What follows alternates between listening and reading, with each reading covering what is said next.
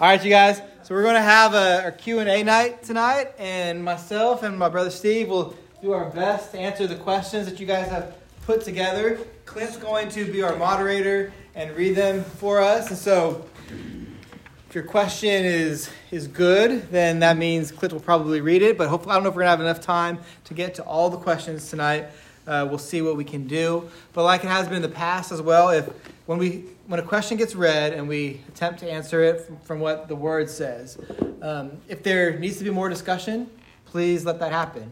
You know, if you want to raise your hand or and talk more about it, you're welcome to do so because we want this to be a night about, especially about you guys understanding, grasping more. I'm sorry it's so cold in here still, Jackie. Hopefully you're able to concentrate. Um, it's not that cold. So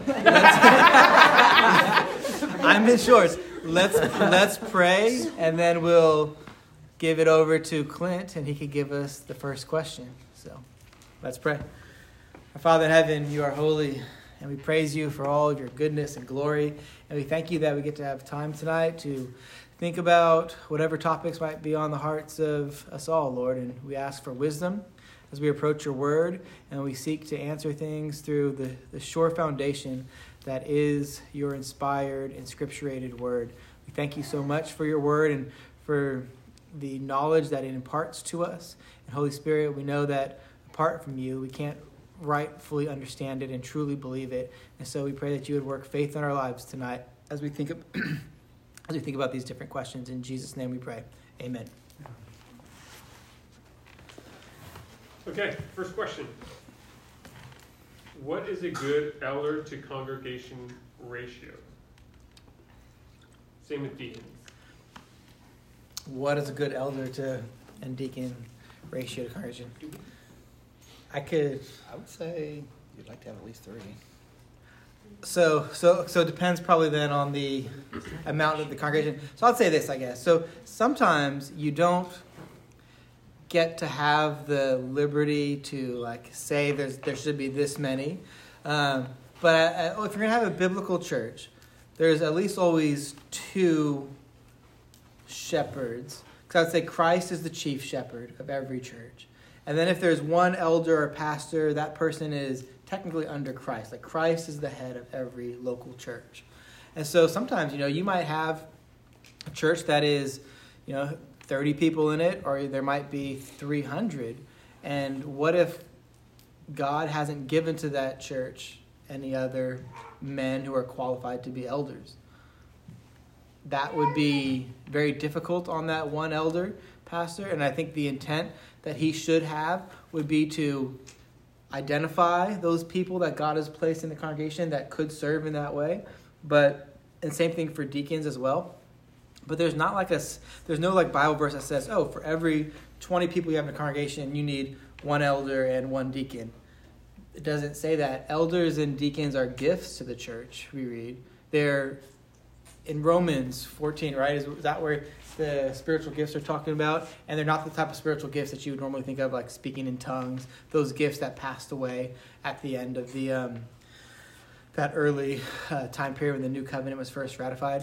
But he talks about you know pastors and teachers and evangelists as being gifts to the church, and so whatever church has, those are from the Lord. And if those men are seeking to honor honor the Lord in that regard, and they're listening to the you know prompts from the, the desires from the Holy Spirit, and the current elder, ers or just elder is doing his job, he should be aware and looking.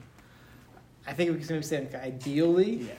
Yeah, I would say that the, the church of 30 is a much different animal than the church of 300. And that if you have a church of 300 and you're running with one elder and you don't have deacons or other elders, I I think you He clearly burn are- out, and he would. Yeah, I think you're you're clearly. Um, I, it would be hard for me not to say that that's problematic because you are one person, and it's clear that there should be a plurality of elders. Yeah. So you need to.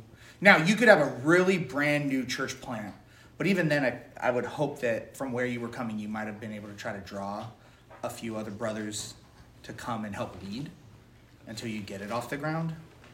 But I would say that for any length of time that you have a congregation of 300 people and you don't have the support, you uh, set yourself up for potential issues. Yeah. Same thing is true with deacons. You, like, our church has what 125 to 150 people a week. We have five, and I feel like I couldn't imagine if we didn't have any now. Yeah. And ideally, I guess you would think maybe 25, 30 people per elder would be great. Because, because you know, with the elders, part of the elder's job is to be praying for those members. And so the more that could contribute to that would be really ideal. But at the end of the day, it's just, it ends up to what God gives. I would say that, like, in our church is pretty blessed because the elders and the deacons team up pretty well, and so like You have though- one right now. That's true. Even though even though the, the list can be long, you know that you've got like the elders know that they have the deacons that are also doing the same thing. Yeah. At least in regards to praying. Okay, next one. Sure. Why does God use so many repeating numbers? Like third and seven. Okay, so that's like a hermeneutical question, right? Um, I, Adam, I heard Adam sent over here to, so that he would get through our thick skulls. Is that what you were saying? Yeah. I think that's right too. It's a little bit tough, right? Because we don't want to be super dogmatic about numbers that we see. Although we're preaching through Revelation right now, and in, in apocalyptic literature, there is the use of numbers to signify things, and so it would seem to be when it happens, it would seem to be something that God is using to help us understand. Especially when we think of Revelation, right? That's what I've been trying to say is that this number's on purpose. It could have been more, but he's using this number to describe and teach us something specific. So it's, it's, a, it's a way to teach. Yeah, I'd say like when you see those those numbers again, use that as almost like a sign of I should sit and think about this, or ask my mom or dad, or ask one of the leaders, or come ask one of the elders. Why is that significant? It, it should it shouldn't just be glossed over. You should at least look at it and think, oh, there's a reason for that. And not every number is significant too, right? Sometimes you're reading and there's just a list of there's Sometimes numbers. thirty thousand people. It's just thirty thousand people. Yeah, yeah, for sure. Yeah. So the context instructs us as to what's happening here with this number. Is it just telling it for like a historical fact sort of a thing, or is he also teaching some theological principle through it? It depend upon the context. Yeah, then it, then yeah, I'll, yeah, do have to be careful. Like not careful, but you do be aware of your genre too.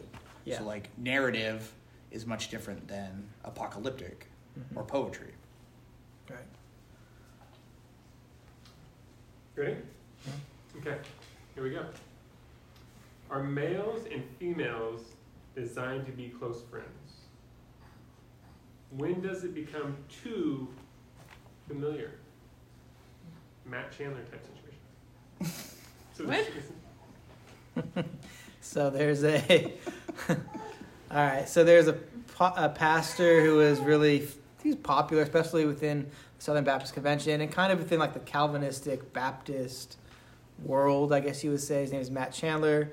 Unfortunately, since COVID, he's kind of done some stuff that's kind of shown he's kind of like woke, sympathetic, and maybe a little bit woke himself, actually.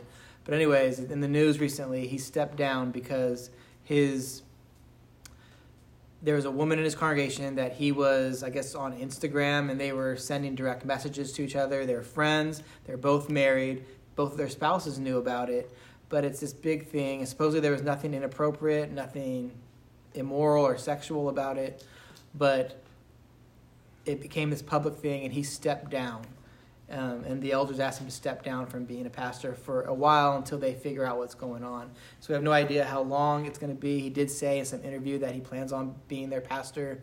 And to his credit, it's been now three weeks or so since that news came out, and there hasn't been more information about it, which I'm hopeful that means that there really isn't anything going on because sometimes when it's a little bit of a leak, then there's something more that comes out later. That doesn't seem to have happened. Um, it's really weird. It's the Matt Chandler situation. I mean, obviously, you want to glorify God in your relationship, and men and women, there could be that temptation there. But it's okay for men and women to be friends. Although it's, it's wise to use to be prudent and to you know follow like what people call the Billy Graham rule, in you know where a man shouldn't necessarily be alone with a woman who's not his wife, um, because you set yourself up from having people um, accuse you of things, and you also you know lessen temptation and well, it's not even. I don't know if it's a necessarily above reproach thing, but it just it just depends on um, the situation. Like I I, it's being wise of recognizing I don't want to be in a ditch for making a bad decision, and I don't want the name of Christ to be drug in the mud because the world has something to say and wants to use that yeah. too. I think you just need to be prudent. Men and women can be friends, but understand that we live in a world where bad things happen, and don't don't over. It's good to not overestimate your own personal holiness as well. Um, This is actually a good question. Kind of ties in with like being a deacon because I know you and I have both. We've driven around believers, and it's Mhm. just been me and a woman in the car driving to a doctor's appointment. Or this at you too. Like yeah. Usually it's an elderly woman, right? So Yeah, it's, yeah, it's, it's the person I'm thinking of is yeah. So it's a little bit different in that World. regard. Um, it definitely is smart for you to put like like Christ in in your front view and being wise about the kind of stuff that you do. It's good to be friends, but am I doing stuff that could draw people's attention away from who Christ is and put it on put it on me or put it on him in a bad light? Yeah. You guys are younger, right? And so you're not married.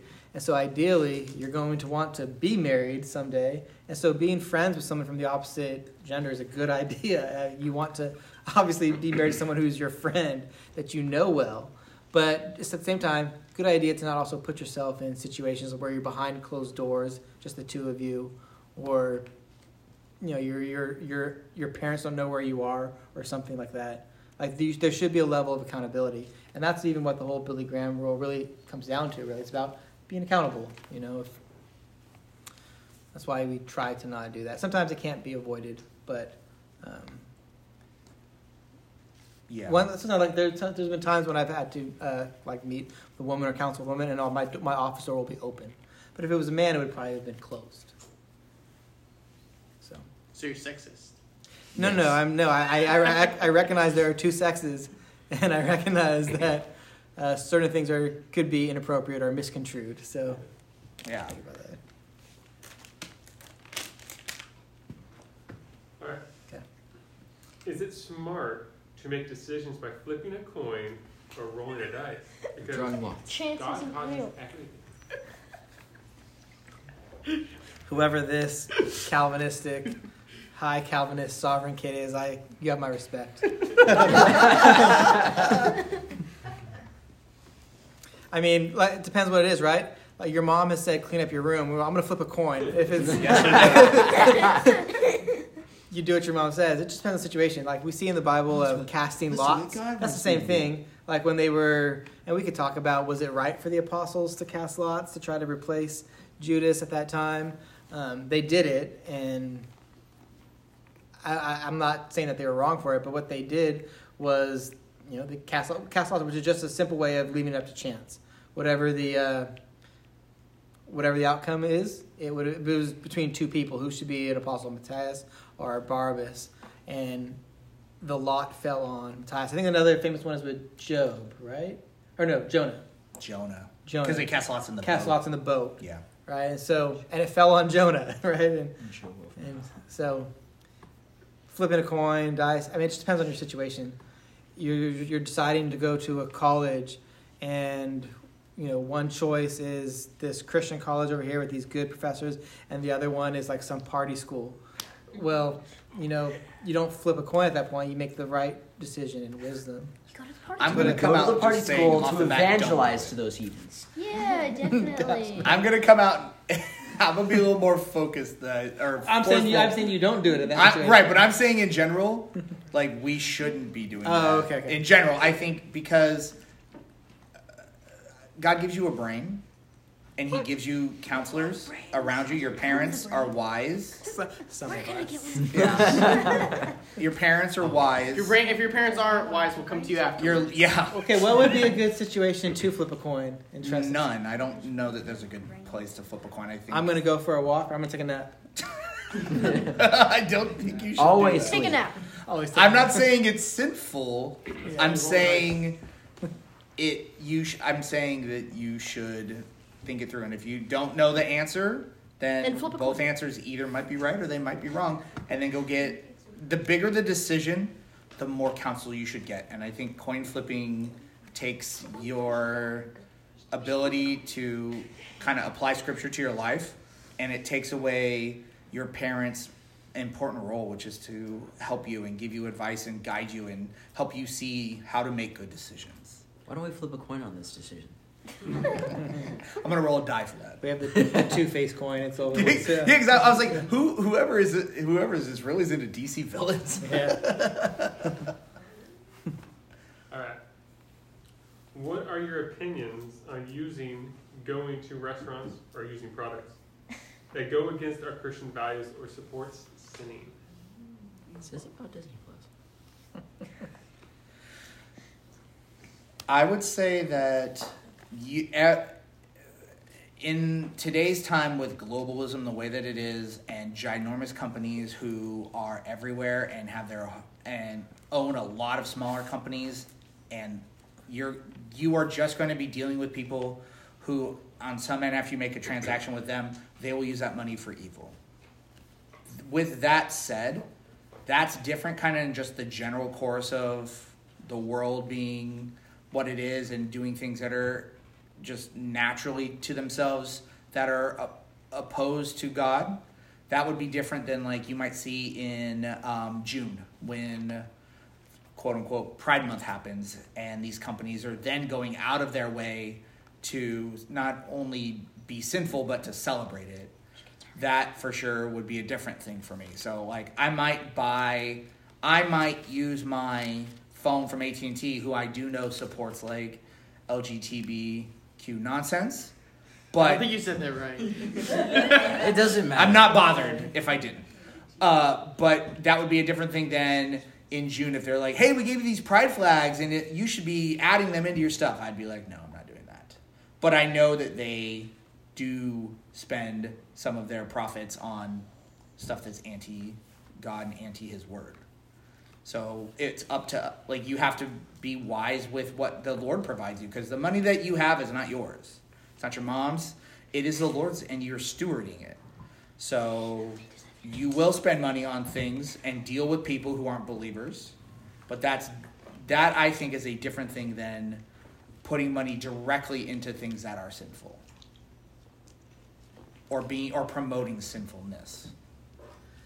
Yeah, I don't really have a whole lot to add to that. Um, I would say maybe I understand the intent of people who want to do that, but the the reality is that we can't escape from everything that's evil in this world. I understand that we don't want to support things that are evil, and so you know you might have like I heard recently some um, a business was allowed to not let their employees have to pay a certain sort of medical care that was supportive that was supporting of, of abortions and so I, I get that that's a good thing but like when it comes to media the stores you shop in you would literally need to like withdraw from society to avoid the You for sure would have to take June off. Well, because it's everything, right? Yeah. It's every, and so, I sometimes I, I Christians like to talk about, oh, we, we got rid of this, or oh, we no longer shop there, and it's almost like a little. It has like the the smell of pietism to it, and it's like, look how holy I am for doing this. Um, but maybe a better idea would just be like, hey, well, you know, I'm not going to watch that specific thing, but I don't have to get rid of the whole corporation, or I'm So- I'm not gonna go. I'm not gonna buy the the rainbow flag shirt, but I'm gonna still buy you know the regular. I'm gonna still go to Target jeans. and buy jeans, Right. But I'm not buying their Pride Month stuff. Right. Eh, Otherwise, I you know, I think of John 17 where Jesus you know he's praying and he prays that that we wouldn't. He prays for those of us as we remain in the world, but he and he says, I don't ask that you take them out of the world, but that the world may know me through them. um, that your that your word is truth. So we can't. Um, I mean, I get the sentiment in wanting to say, "Hey, I'm, I'm boycotting this. I'm boycotting Oreos. I'm boycotting." I mean, there's just every everything. I mean, every. I know. So it's you just try. I think the wise thing to do is to just not participate with those specific things. And I also would say that leave an avenue open when you see that there's a company that's going out of its way to be like, not only are we doing this, but we're doing it joyfully and I'm letting you know that I'm doing it because God is stupid and I hate him. Like that's obviously overly simplified, but then I would say then I would find somebody else to to shop with then because I have options. But I, I don't know that there's a hard and fast rule for sure, but Yeah. I would always just look at the money that I have is not mine. The Lord gave it to me to steward it and use it well, and I would, I would be, I would be as good with it as I could be. Yeah. You wanted to add something, John? Oh, I was just saying. I was just like so like you so you would say different for like for like working for a company. Like if you were working for a company that you know like during Pride Month or you know are you know constantly that's their big talking points and I work in a school district. They do that foolishness, and they will. And I don't feel like I'm betraying the Lord. I feel like He's put me there to be, to at least say something in, in my own staff room, and to talk about it then. Abraham Kuyper talks about spheres sovereignty. And so there's three, four spheres kind of. There's the sphere of the family, the sphere of the church, and the sphere of the culture, and then also the sphere of the individual. But what you have is the sphere of the church. There's people from that are part of the church that are also in the culture. They're also part of families as well too. And so I- think that you know we understand that Christ is ruling and reigning over all things, but there's the kingdom of light, and the, which is the church, as people are truly regenerate, and there's the kingdom of darkness, which is people who are lost, and people who need the gospel, who need Christ. Um, a Christian can be involved in aspects of, you know, the what would be maybe properly called the kingdom of darkness, and not, you know, and by doing so, not like ruin their witness or ruin their testimony. They're still part of the church while they're there. Daniel worked for Nebuchadnezzar. Nebuchadnezzar, yeah. Like he literally worked for Babylon Yeah. and was still able to be faithful to the Lord. It's a good question. Why wasn't everybody made exactly the same? Is God's not boring? I don't know we're- if there's- We're created equal, not like equity. well, not necessarily even equal. I mean, but like complementary stuff. Uh, I think you're thinking of like the American Yeah. thing. Not everyone's equal. I mean, not ev- you know. Sam is like what? How tall are you, Sam? Six, eight. I think he's like Six, six five. seventeen. he's, Five and three quarters. He's roasting us He's. Nephilim adjacent, is whatever he is. Nephilim. Um, but you know, I'm only like five. I wish I would. I would love to be. You know, six one, six two. So we're not all equal, but we're all. He made us different for different things to complement one another. Just the same way that God gave us gifts that are not all the same. Yeah. Because he, it's his, it was his sovereign choice. Like some of us have different gifts than each other, even in this church. And that's for God's glory ultimately. What does the Bible say about tattoos? Well, in the old, in the Old Testament, uh, in Deuteronomy, it says to not. I forget exactly the verse, but it, it talks about not getting tattoos, not to mark yourself up, and usually it's in the context of um, doing it for your like lost loved ones. And so, what what was happening in the culture in Canaan, where they were about to go into the Promised Land, is that people would use tattoos as forms of worship, ancestor worship. Um, and so God didn't want his people to be involved with that. Tattoos nowadays we're not in the old covenant. It's we shouldn't the those were what we would call um, a ceremonial law. There's when we look at the laws God gave in the old covenant, like like don't get tattoos, uh, put a fence around your house, don't you know tread, you know don't have clothes with different types of fabric, don't eat lobster. Those laws fell into different categories. There's the moral law, which is the Ten Commandments, the civil law or judicial law, and the ceremonial law. And so the ceremonial and the judicial laws, those all passed away. They're all done because the nation of Israel was done. There is no more nation of Israel. The church is spiritual Israel. The true believers that are part of the church is spiritual Israel. It's, the nation of Israel is a type of what the true church is. And so those laws that were true for the nation of Israel, which the Bible says, they don't actually apply in the same way to us in the new covenant now. So really tattoos I think comes down to a heart issue um, and a matter of wisdom. Why are you getting it? Are you getting it because you want to feel like well the whole stigma of tattoos is just different now. So it's it's weird, but it's not really a stigma anymore at all. They're so common. I've heard even to the point where people say it's weird if you don't have a tattoo nowadays. It almost is, yeah. And so, what is? Are you doing it for your own glory? Is it, you know, if it's something that you're doing because you want attention, then I would maybe, you know, I would want to think about that more. Like, why are you doing it? Um, to fit? You doing to fit in with certain people? Those those sort of like motive questions should be really behind why you're getting a tattoo. It's not a sin per se to get a tattoo, but it might come out of a sinful motive, a sinful desire, and you and would the tattoo you choose could also be a sin. Like you, you get something vulgar or Is Yeah. that a sinful desire? yeah. yeah Get a teardrop. Oh gosh. because jesus wept right Yeah. Again, as with so many things, it would be something that, Talk as young people people, I would encourage you yeah. talk to your mom and dad. Yeah. Like they would give you good advice. You want a tattoo? There will be no tattooing the Neves tonight. I don't know who's home to stop it. You're my dad. I don't know. You're, you're a pretty good artist, right? No, he's not. Any more questions? Yeah, you I'm decent at copying things. Yeah. I know. Why doesn't God just kill Satan? Because Satan is. That would be too easy. I'm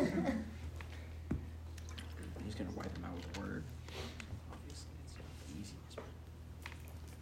well, go ahead I mean, by by the logic of that question, then we might just ask, well, why does God do anything? Why did God make man? Why does God save man? Why does Why God do if we are believers, why don't we just pull it right up to heaven? Yeah.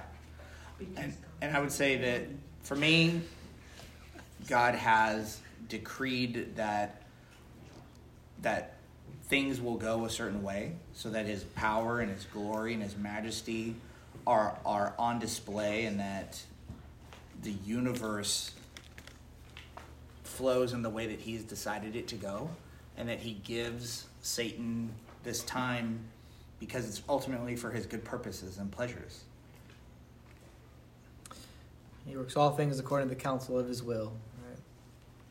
and we know that satan will be at one point tossed into the eternal lake of fire so I, maybe we could say that maybe say he remember i think we talked about this in a sermon recently in revelation um, that he hasn't done it yet because there's still people he is going to do it and when he does it it'll coincide with christ's second coming. So he doesn't just throw he just doesn't kill satan right now because satan is serving a purpose in his plan of redemption until the point of everyone who was chosen in christ before the foundation of the world receives christ. All those whose names are written in the in the lamb's book of life remember until those people are accounted for Yeah, and I almost wonder was a question asked because they're like, well, if God would have dealt with him at the very beginning before he made it, like when he was Before Adam rebelling in heaven, sinned and- yeah, then everything would be good. And I, yeah I, I guess I could see why you might think that. Why you then might why would that. he create Satan in the first place? To test. because um, it was for his good pleasure. Right, so we talked about this before, and it's really difficult. But we talk about it, it's in the Latin. It's called felix culpa, fortunate fall. And so God, like, we wouldn't know. This is hard and abstract to think about, but God is much different than us. He's, he's perfect in all of his ways. All that is in God is God. So all so justice, mercy, um, you know, holiness, goodness, righteousness, omniscience, omnipresence. And so if there was never a fall, if there was never any sin, then we would know then we would know nothing of God's graciousness. We would know nothing of his his his perfect benevolence to those that have been redeemed even we wouldn't know of his character to redeem because there would be nobody to redeem and so because there was a fall which required even satan right because he's a player in that um, because god himself doesn't sin but angels have agency and can choose right or wrong. And so in their agency he did that and that you know instituted or that set forth you know adam and eve and the rest of those dominoes start falling. And it all happens according to god's plan. He's the first cause of everything but he accomplishes his decrees through second causes the free choices that people make as second causes. And so if that never happened then yeah we would you know we would never know about god's graciousness and his mercy because there would be no reason to know it everybody would just be perfectly had been perfectly good so we know more of god so so think of it like this i guess knowing more of God, we're able to give him more glory, ascribe him more glory. But Is Christ your high priest if there's no need for sin? No, you don't need a priest. You don't need a priest. Right. Like, do you need a king? So does that mean God created evil then? I would say that it's rightly to say that God allowed evil to occur. It's it's a good question. the The problem is evil and good are not things right? Evil is actually actually better thought of as the absence of good. And so he so evil's not a, a thing where God could just say, I'm gonna create evil. Well, everything that God created he saw was good, but then evil is a lack of good. So it's like so light and darkness. Similar, right? Yeah, similar to that. So yeah, yeah, yeah cold yeah, is a lack of heat. heat. Right. It's a big lack. But that's Ethan to your question though. I mean that's yeah, that's where you should if you're we're really thinking about this, that's where your mind should be going because it's the problem like in philosophy is called, I think called theos, theodicy. Uh, it's like are the problem of evil, and that's a stumbling block for a lot of Christians. But what we see is that God ordained everything for good. He means good at the end, and sometimes He accomplishes His will through evil acts that He even ordained. But the testimony of Scripture is that He doesn't force anybody to do it. People are always doing it of their own choice. So, but a good question. Want to go to 810 or keep going? Yeah, well, let's go to 810. Seven more minutes. All right. All right. This, this one's a good one. Kind of along line with the last question. God says that He loves everyone. But if you don't believe him in Him, you never know Him. So does He love us or not? He knows you.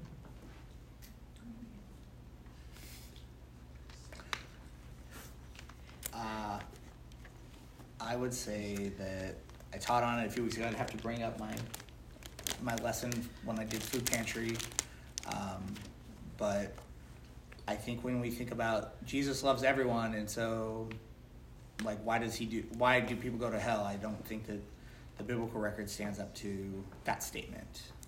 Like God does talk about like the non-believer being his enemy, and that he hates yeah. them. So we have to like we have to we have to see what's really being said there and what what people are trying to do when they try to say that God's love and that he loves everyone when scripture's clear. No.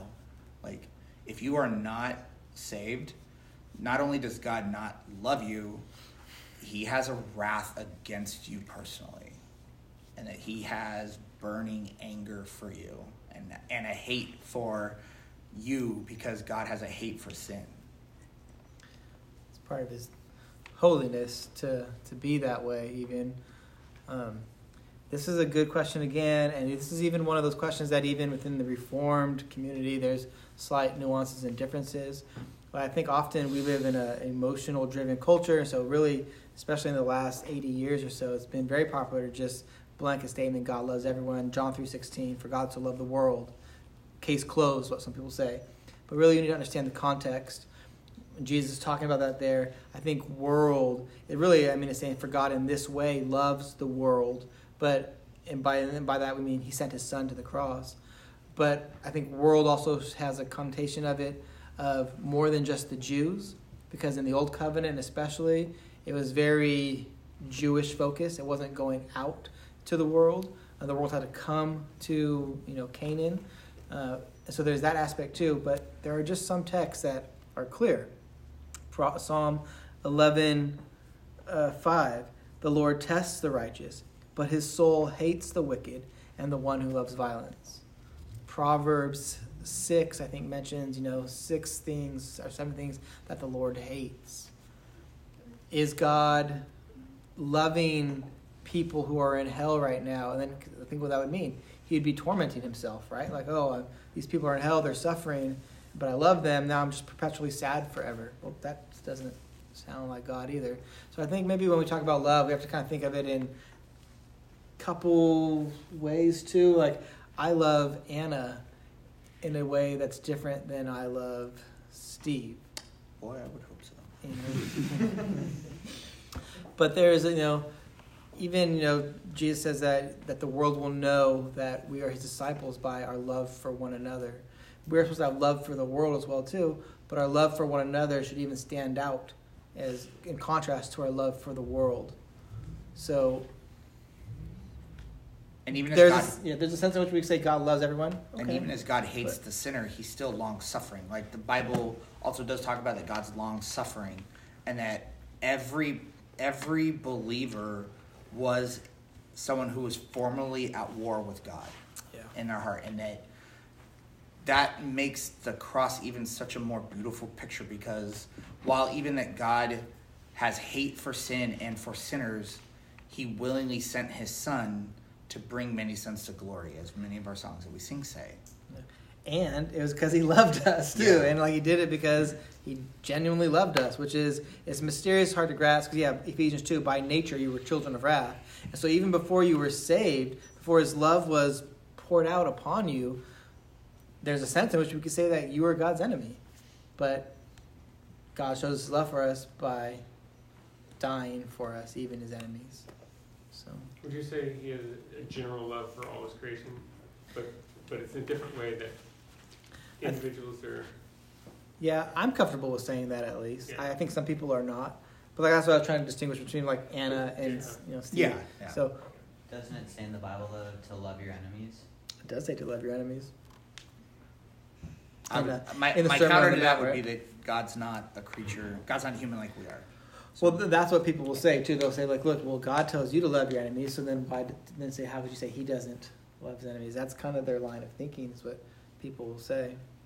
And your defense is good. Like we're not God. Yeah. The thing that I always think about, like, why would God save a wretched sinner like myself? If He would save a wretched sinner, someone who, like, I wasn't looking for, for God at all. I was, you know, actively, you know, looking away, trying to make fun of Christians and stuff. And so, if God could extend His kindness and His grace to me, well, then that should compel me to be loving and gracious to others as well too. But we're not God. Yes, Sam. Um, well, I mean, there's also righteous anger, and um, I think that there's a distinction there. You know, when when we're called to love our enemies, a lot of times the way that we, um, you know, if we if we aren't loving our enemies and hating our enemies, um, a lot of times there's sin involved with that. Yeah. Um, and so, but there is there is a there is a place for even us to have you know, righteous anger. Yeah, that's a good point. It's a complex matter, right? Someone's trying to kill my family. Someone's broken into my house, trying to kill my family. Here's my enemy. Am I going to love my enemy by not protecting my family? No, right? I'm gonna, I'm gonna defend my my neighbors who are my family. Yeah. And so it, it, it's really it's a, it's a tougher matter than I think most people want to think about. Um, but it's good to think about it and see what all of God's word. I love my enemy by not going and doing something vile to them. I love Yeah. my enemy by being honest with them and telling them the truth Yeah. and sharing the gospel. But I also have a responsibility for my family. And an enemy that would come in, you, like, then that's a whole different story.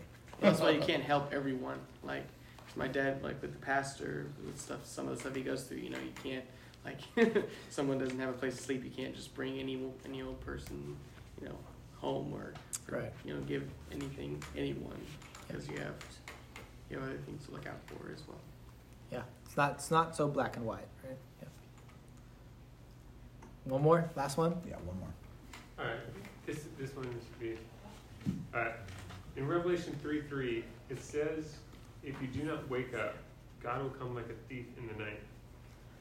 So if you are a Christian, will God come when you expect it? So all Christians will be awake. Where's my post mill, brother Zed? My theonomist. Theonomist. Let me look at Revelation Yeah. 3 3.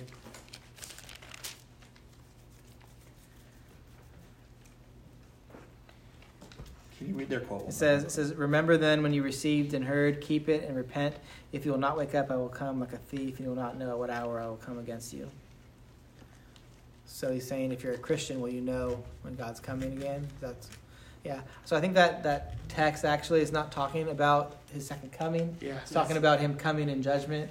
Remember, and so the point is, is like this, to this church that he was writing to the to church of Sardis, there were people who were, you know, professing to be Christian, yet they're were they really? Their actions weren't saying that. God is saying, hey, these things aren't lining up, and you know, if there's not repentance, then you know, who knows when you're going? Who knows if there's going to be time for you to repent?